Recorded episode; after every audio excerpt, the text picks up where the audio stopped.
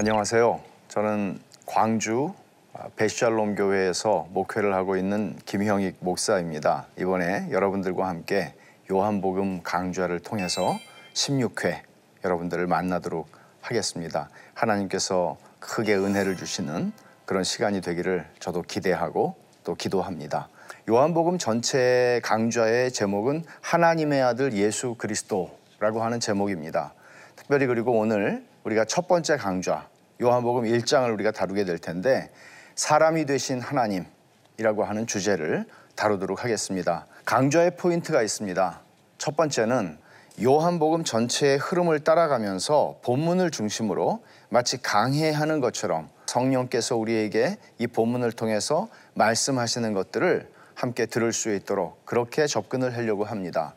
그리고 그렇게 함으로써 요한복음 20장 31절 말씀에 요한복음의 목적을 사도 요한이 기록하고 있는 게 있죠. 그것은 예수가 하나님의 아들 그리스도이신 것을 믿게 하는 것입니다. 하나님께서 이미 예수 그리스도가 하나님의 아들이신 것을 믿는 사람들에게는 더 깊이 그 믿음을 견고하게 세워주시고 또 그것을 선명하게 보지 못하는 분들에게는 그것을 선명하게 믿게 되는 그런 일들이 이 강좌를 통해서 일어났으면 좋겠습니다. 요한복음의 서론을 먼저 다루죠. 요한복음의 서론이라는 것은 요한복음이 어떤 책인가 하는 것을 우리가 아주 간단하게 좀 살펴보겠습니다. 요한복음은 우리가 보통 예수님을 믿으려고 하는 사람들에게 제일 먼저 여기를 읽으세요. 그렇게 권할 수 있는 책이에요. 그래서 굉장히 쉬운 책입니다. 하지만 신학자들의 얘기는 또 달라요. 성경에서 제일 어려운 책이 요한복음이라고 말할 만큼 요한복음은 가장 쉬우면서도 가장 어려운 책입니다. 왜 어려운가 하면 요한복음은 주로 의미를 중심으로 다루고 있어요. 조금 이따가 제가 공관복음과 요한복음의 차이에서 조금 더 설명을 드리도록 하겠습니다. 그리고 특별히 아까도 잠깐 말씀드렸지만 요한복음의 기록 목적, 왜 요한복음을 기록했는가? 그것은 사도 요한 자신이 요한복음의 맨 뒷부분이죠. 요한복음 20장 31절에 오직 이것을 기록하면 너희로 예수께서 하나님의 아들 그리스도이심을 믿게 하려 함이요. 예수께서 하나님의 아들 그리스도이심을 믿게 하려 함이요 또 너희로 믿고 그 이름을 힘입어 생명을 얻게 하려는 것이다. 단순히 믿는다로 끝나지 않죠. 생명을 얻고 생명을 누리는 것. 이것이 요한복음의 목적이고 또 이번에 요한복음 강좌의 목적입니다. 공관복음과 요한복음은 어떻게 다를까요? 마태, 마가, 누가복음을 보통 공관복음, 같은 시각, 같은 관점에서 공통의 시각이 있다는 얘기죠. 근데 요한복음은 공관복음이라고 그러질 않아요. 복음서가 네 개지만 요한복음을 우리는 사복음서다 혹은 요한복음이다 그렇게 얘기를 하죠. 공관복음과 요한복음이 뭐가 차이가 나길래 이렇게 별도로 요한복음을 공관복음에 포함시키지 않고 다루는 것일까요? 요한복음이 생략하고 있는 것들이 있습니다. 그러니까 기록의 내용이 좀 다르다는 거죠. 예수님의 탄생 기사 다 나옵니다. 공관복음에는 예수님이 세례 받으신 것 나옵니다. 변화산상에서 예수님이 변화되신 것도 나옵니다. 그리고 마귀를 쫓아내시는 축사의 장면들도 많이 나와요. 그 다음 겟세만의 동산에서 주님께서 기도하셨던 내용 나오죠. 그런데 요한복음은 이 모든 것들을 생략하고 있습니다. 대신에 공관복음이 기록하고 있지 않은 것을 요한복음만 기록하고 있는 것들이 있어요. 양과 목자에 대한 가르침 10장이죠. 그 다음에 다락방 강화 14장, 15장, 16장이죠. 그리고 예수님의 대제사장의 기도, 겟세만의 동산에서의 기도를 생략하는 대신 요한복음은 굉장히 비중 있는 긴 예수님의 기도를 17장에 어, 기록을 하고 있는 것입니다. 공관복음과 요한복음의 두 번째 차이라고 볼 수 있는 것은 뭔가 하면 사건들의 무대 중심이 달라요. 공관복음은 주로 예수님의 갈릴리에서의 사역을 중심으로 하는 것 같아요. 물론 예루살렘 이야기도 있지만 무게 중심이 갈릴리 쪽에 있어요. 그런데 요한복음은 예수님께서 예루살렘을 방문하시는 사건을 중심으로 기록이 돼 있어요. 그래서 무게 중심이 지리적으로 예루살렘이다 하는 것이죠. 그래서 여러분 예수님의 공생애가 몇 년이라고 그래요? 보통 3년 그렇게 얘기하죠. 어떻게 할까요? 공관복음으로는 우리가 알 수가 없어요. 보통은 뭐 2, 3년 되겠지라고 할 수 있어요. 그러나 정확하게 우리가 알 수 있는 것은 요한복음 때문에 알 수 있습니다. 왜냐하면 6월절에 예루살렘을 세 번 방문하신 사건이 나와요. 그리고 5장에 보면은 유대인의 명절이라고 얘기했는데 그게 6월절일 수도 있고 아닐 수도 있습니다. 그러니까 네 번의 6월절 방문을 하셨다면 만 3년이 될 것이고 세 번 방문하셨으면 2년에서 3년 되겠죠. 그렇게 해서 우리는 예수님의 공생애가 3년이다 하는 것을 알게 되는 것입니다. 이것은 요한복음 외의 증거도 있고 요한복음 안에서 보여주는 증거가 있습니다. 요한복음 바깥의 증거, 외적인 증거는 어, 이레네우스, 이 초대 교부인데 이분은 누구의 제자인가 하면 어, 서머나의 감독인 폴리갑의 제자입니다. 여러분 폴리갑 많이 들어보셨죠? 폴리갑은 누구의 제자입니까? 요한의 제자였습니다.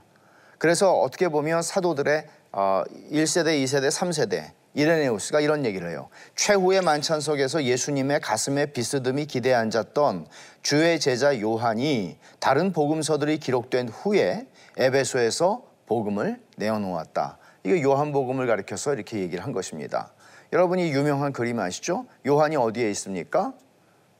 여기에 있죠. 요한이 근데 누구의 가슴에 베드로의 가슴에 기대해 있는 것 같이 보이지만 사실은 베드로가 누구야 누구 배신자가 누구야 그래서 지금 귓속말 하는 거 예수님한테 물어보라 물어보라고 베드로가 얘기하는 장면이죠.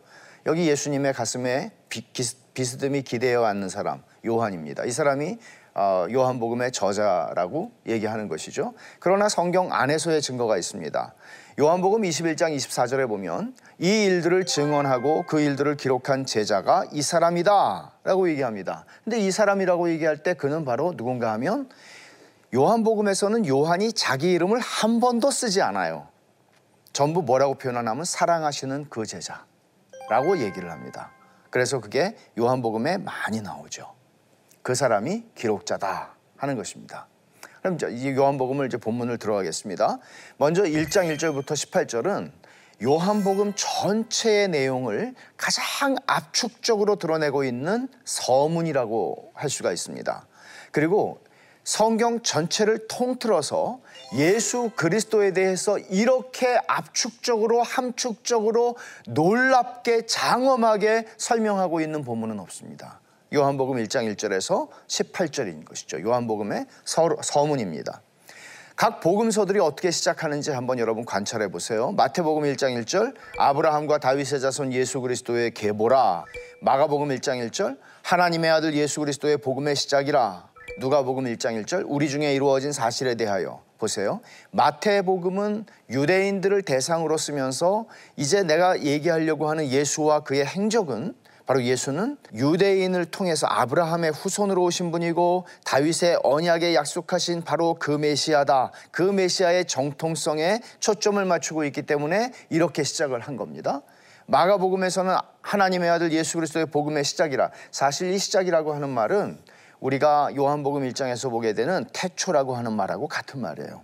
그러니까 복음의 시작이다. 바로 단도직입적으로 들어가고 있죠. 또 누가복음 1장은 이루어진 사실, 역사가이자 또 의사였던 누가가 데오빌로라고 하는 한 이방인에게 혹은 그 사람의 이름이 익명이라면 이방인들을 위하여 쓰여진 복음으로서 그렇게 역사적인 사실에 근거해서 내가 쓰고 있다 하는 것을 강조하고 있는 표현들입니다. 요한복음은 어떻게 시작하죠?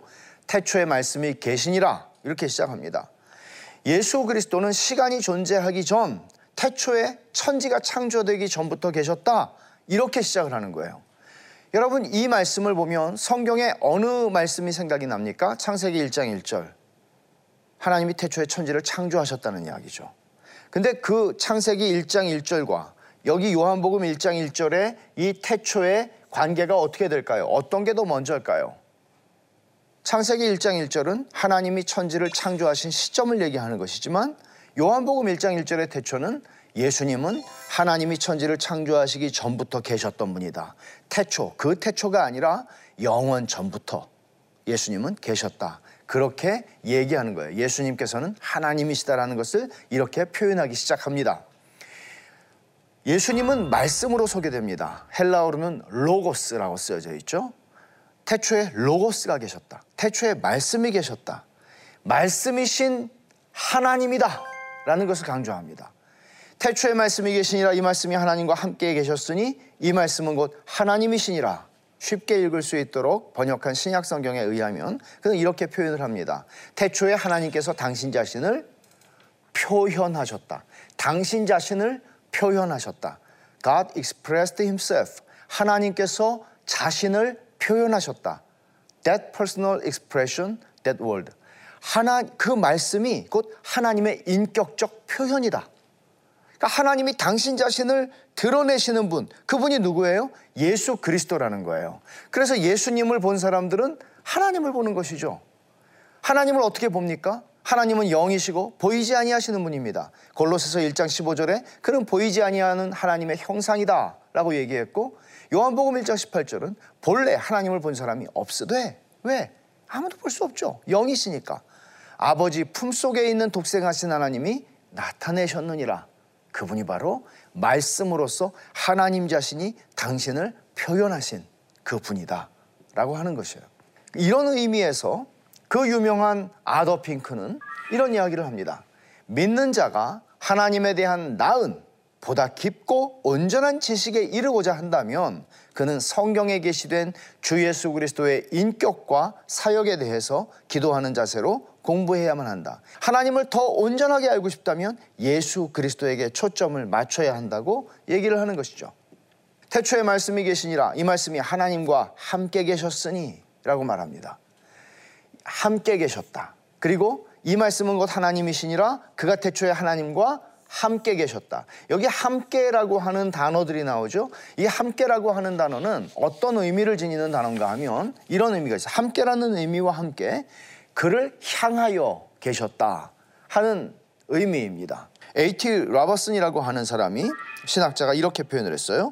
이 말씀이 하나님과 얼굴을 맞대고 계셨으니 하나님과 얼굴을 맞대고 계셨다는 거예요. 그냥 함께 있는 게 아니라 얼굴을 맞대고 계셨으니 이 말은 성부 하나님과 성자 하나님이 얼마나 친밀한 관계 속에 계셨는가를 설명하는 것이죠. 그래서 잠언 8장 30절에 내가 그 곁에 있어서 창조자가 되어 날마다 그의 기뻐하신 바가 되었으며 항상 그 앞에서 즐거워하였다 하는 말씀도 바로 그런 말씀인 것입니다. 창조주이신 성자 하나님. 그러니까 1장 3절에서는 만물이 그로 말미암아 지은 바 되었을 때 지은 것이 하나도 그가 없이 된 게 없다고 말하고 있어요. 그러니까 여러분들이 예수님을 볼 때 놓치지 말아야 하는 것은 바로 하나님을 우리가 보고 하나님을 배우고 있다는 것을 놓쳐서는 안 됩니다. 어떻게 요한복음이 예수 그리스도를 설명하는가? 여러 가지 의미로 설명합니다. 처음에 말씀이었죠. 이제 생명으로 설명합니다. 그 안에 생명이 있었으니 이 생명은 사람들의 빛이라. 예수님을 생명이라고 설명을 하죠. 요한복음 14장 6절에 주님이 직접 말씀하시기를 내가 곧 길이요 진리요 생명이니 라고 말씀하십니다. 또 요한복음 11장 25절에서 예수님께서는 나는 부활이고 생명이니 나를 믿는 자는 죽어도 살겠고 라고 말씀을 하시죠. 요한복음 3장 3절에서 니고데모에게 하시는 말씀이 뭐예요? 사람이 거듭나지 아니하면 하나님 나라를 볼 수 없다. 이것도 너 생명이 필요해. 아니 저 살아 있는데요. 이 이야기를 우리는 3장에서 보게 되는 것이죠. 그래서 예수님은 또 요한복음 10장 10절에서는 도둑이 오는 건 도둑질하고 죽이고 멸망시키려는 것 뿐이요. 내가 온 것은 양으로 생명을 얻게 하고 더 풍성히 얻게 하려는 것이라. 고 말씀하셨습니다. 예수님은 영생에 대해서 영생은 굉장히 중요한 생명과 함께 같은 개념으로 쓰이지만 굉장히 많이 요한복음에서 사용되고 있는 중요한 개념입니다. 영생은 곧 유일하신 참 하나님과 그가 보내신 자 예수 그리스도를 아는 것이니이다 라고 말씀을 하시죠. 그러니까 영생이라고 하는 생명이라고 하는 것을 성경이 얘기할 때 이 생명은 단순한 생명, 우리가 영생 그러면 우리는 생명이 무한정 연장되는 거로 생각하잖아요. 근데 그런 개념이라기보다는 생명의 양적 개념보다 생명의 질적 개념에 초점을 맞추고 있는 것이에요. 이것은 하나님과 함께 사는 삶, 영적인 생명, 거룩한 삶을 얘기하는 것입니다. 그 다음에 빛에 대해서 또 얘기를 하고 있죠. 그러니까 예수님은 누구냐? 빛이다. 라고 설명합니다. 이 생명은 사람들의 빛이라 빛이 어둠에 비치되 어둠이 깨닫지 못했다 고 설명합니다. 또 8장 12절에 나는 세상의 빛이라고 주님 자신이 말씀하셨습니다. 9장 5절도 내가 세상에 있는 동안에는 세상의 빛이다 라고 말씀을 하십니다. 빛이신 그리스도를 사도 바울은 어떻게 표현을 하는가 하면 고린도후서 4장 4절에 그 중에 이 세상의 신이 믿지 아니하는 자들의 마음을 혼미하게 하여 눈 멀게 한다 하는 말입니다. 빛이 비춰도 못 본다는 거죠. 그리스도의 영광의 복음의 광채, 빛이죠.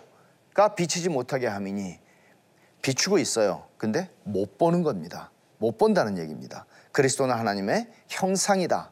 바로 요한복음에 있는 말씀을 거의 동일하게 사도 바울도 하고 있는 것이죠. 그런데 빛이 이 세상에 왔어요. 여러분 생각해 보세요. 예배를 드릴 때 다 불을 켜놓고 드리다가 갑자기 정전이 되면 사람들은 누구나 다 알죠. 근데 그거를 모르는 사람이 누굴까요? 만약에 내가 보지 못하는 맹인이라면 그것을 금방 인식하지 못할 겁니다. 마찬가지로 주님이 빛이라 하는 말씀은 세상의 형편이 어떠하다? 죽었다라는 얘기를 하는 거예요. 빛이라 하는 얘기는 세상은 아무것도 보지 못한다. 라는 얘기를 전제로 하는 것입니다. 맹인인 세상은 빛을 인식하지 못할 뿐만 아니라 죄인이기에 어둠을 더 사랑해요. 그래서 빛을 미워하고 빛이 왔는데 빛 가운데 나오는 걸 두려워한다는 거예요.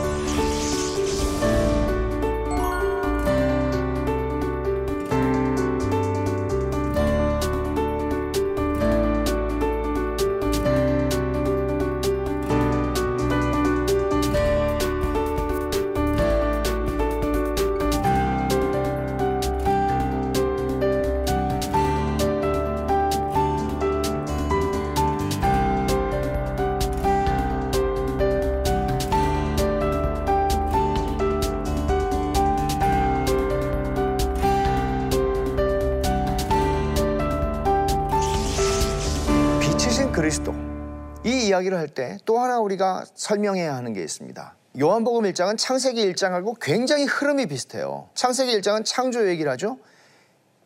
요한복음 1장은 재창조의 얘기를 해요. 그래서 재창조라고 하는 것에 우리가 포커스, 초점을 맞추고 보면 고린도후서 5장 17절 말씀대로 그런 즉 누구든지 그리스도 안에 있으면 새로운 피조물이라 이전 것은 지나갔으니 보라 새 것이 되었도다. 새 창조에 대한 새 창조가 뭐죠? 구속입니다. 이제 그리스도를 통해서 이루실 구속을 얘기하는 거죠. 어두운 데에 빛이 비치리라 말씀하셨던 그 하나님께서 예수 그리스도의 얼굴에 있는 하나님의 영광을 아는 빛을 우리 마음에 비추셨다. 어두운 데 빛이 비치리라 언제 말씀하셨어요? 창세기 1장 3절. 그와 같은 새 창조를 빛이신 그리스도를 어둠이 깔려 있는 이 세상 가운데 어둠 자체인 세상 가운데 보내셔서 새 창조를 이루기 시작하셨다. 이 얘기를 하고 있는 거예요. 그러기 위해서 영이신 하나님께서 이 땅에 오셔서 하나님을 표현하시기 위해서 오신 그리스도는 육신을 입으셔야 했습니다. 우리가 볼 수 있는 사람이 되셔야 했습니다. 그 유명한 말씀 요한복음 1장 14절 말씀이 육신이 되어 성육신입니다. 육신이 된 겁니다. 우리 가운데 거하심에 이 거한다는 말이 되게 중요한 말이에요. 우리가 그의 영광을 보니 이제는 볼 수 있게 되었어요. 그리스도를 통해서 하나님을 볼 수 있게 되었어요. 그의 영광을 보니 아버지의 독생자의 영광이 요 은혜와 진리가 충만하더라고 얘기합니다. 우리가 여기 주목해야 할 단어들이 참 많아요. 근데 성육신을 통해서 하나님께서 하신 일이 무엇인가? 그것은 우리 가운데 거하시는 일입니다. 이 거한다는 말이 어떤 의미인가 하면 장막을 치고 거한다. 이거는 구약의 성막을 얘기하는 거예요. 성막을 가리키는 거예요. 성막은 예수 그리스도를 가리키는 것이죠. 마찬가지로 여기 자 하늘의 성막을 가리키는 요한계시록에 보면 다시 하나님의 장막이 우리와 함께 있는 것을 얘기하고 있죠. 완성되는 거예요. 근데 여기에 보면은 몇 가지 단어들. 자, 여기 거하신다라고 했을 때에 헬라어로 쓰여졌죠. 요한복음이 σκηνόω. 제가 영자로 써놨어요. 여러분들 읽으실 수 있어요. σκηνόω. 이거는 거한다. 텐트를 치고 거한다. 장막 치고 거한다는 거예요.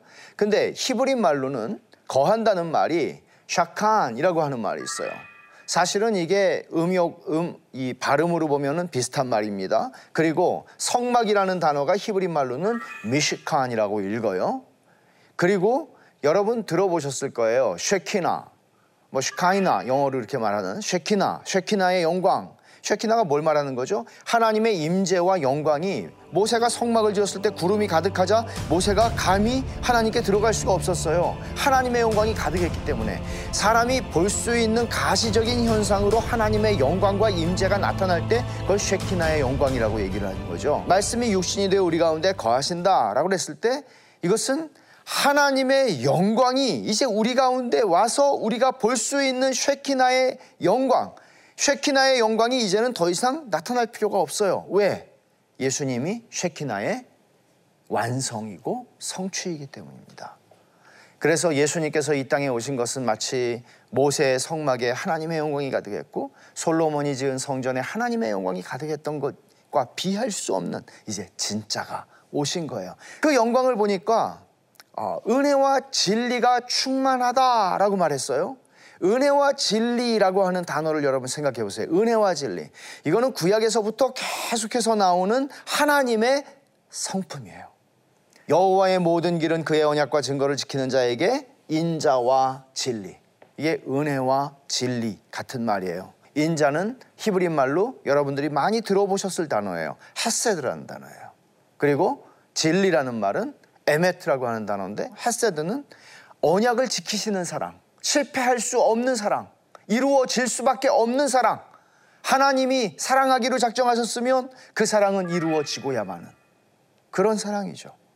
감정에 휩쓸리는 사랑이 아니죠. 그런 인자, 은혜와 진리, 은혜를 얘기하는 거예요. 진리는 뭐예요? 참되다, 틀림없다, 옳다. 하나님의 모든 성품을 말씀하신 것을 완벽하게 성취하시는 그런 하나님을 표현하는 말입니다.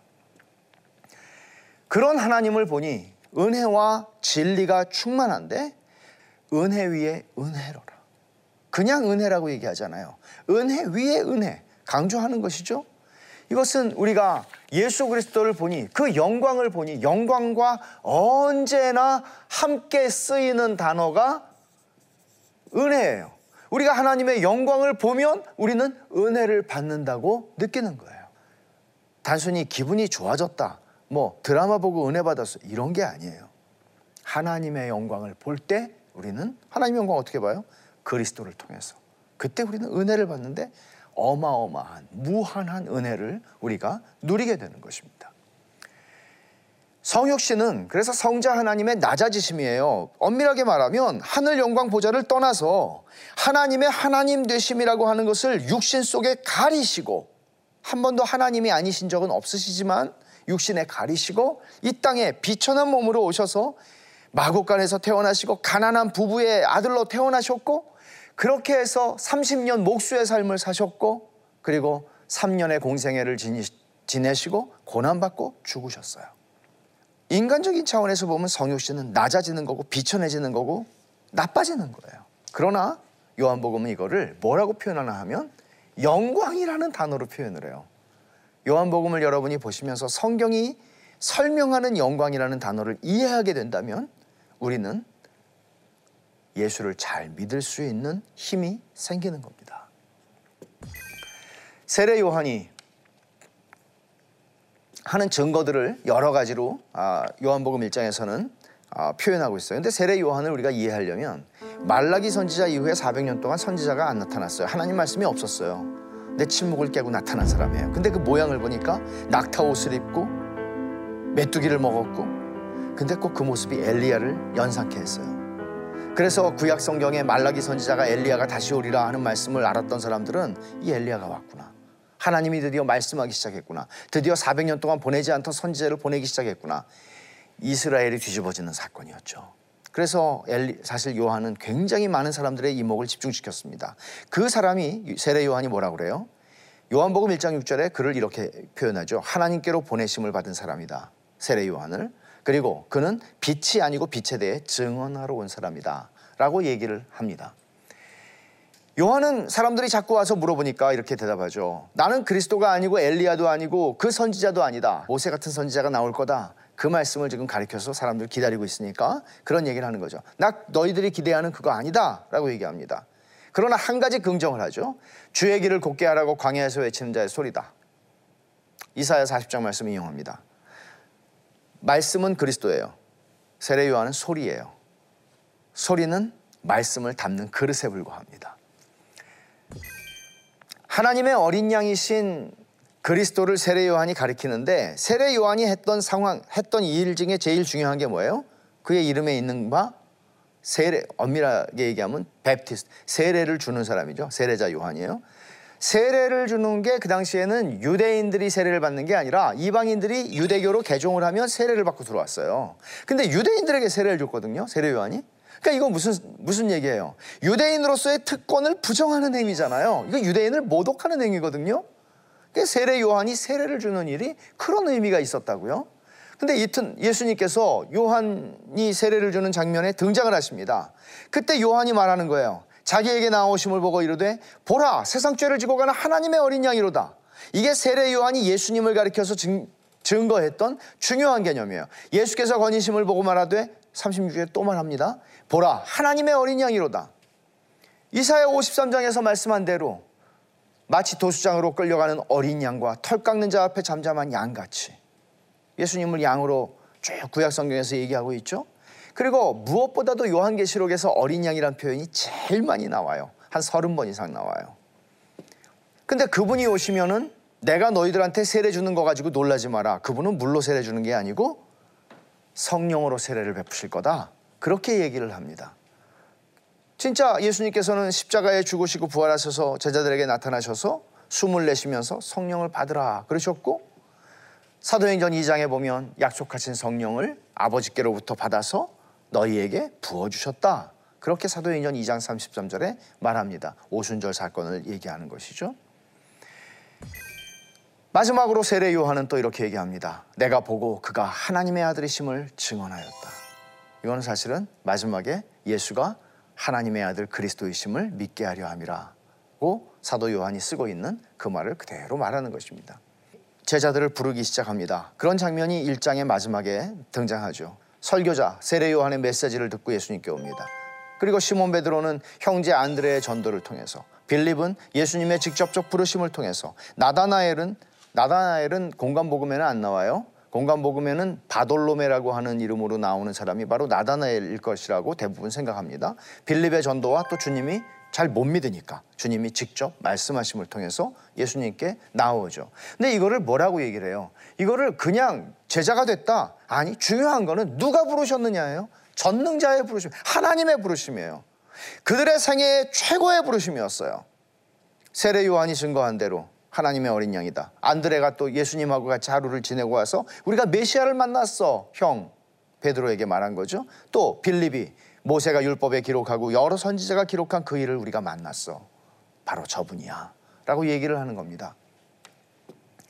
하나님의 아들이신 그리스도께서 우리들을 부르십니다. 우리는 요한복음 1장 12절에서 정말 놀라운 말씀을 읽게 됩니다. 그 말씀은 영접하는 자 곧 그 이름을 믿는 자들에게는 하나님의 자녀가 되는 권세를 주셨으니 여러분 예수를 믿는 하나님의 자녀가 됐다는 것 이것을 권세라고 표현을 하기도 하지만 하나님의 자녀가 되는 권세 이것은 정말 무시되고 잊혀진 우리 생애 최고로 영광스러운 축복입니다.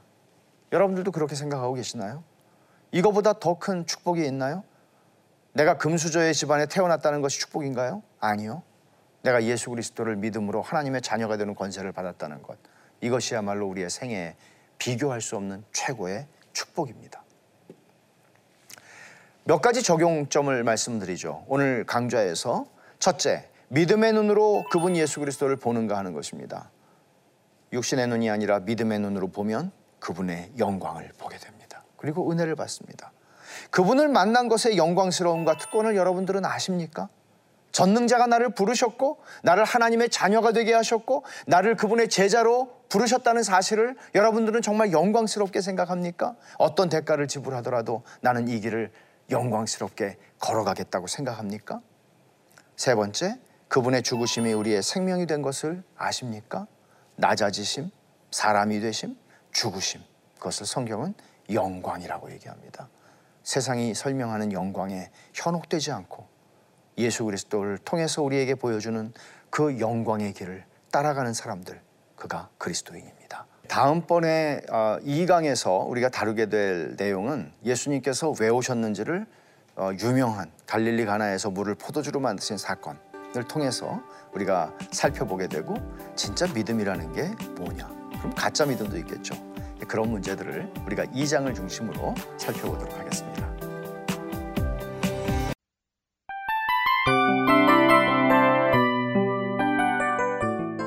이 프로그램은 청취자 여러분의 소중한 후원으로 제작됩니다.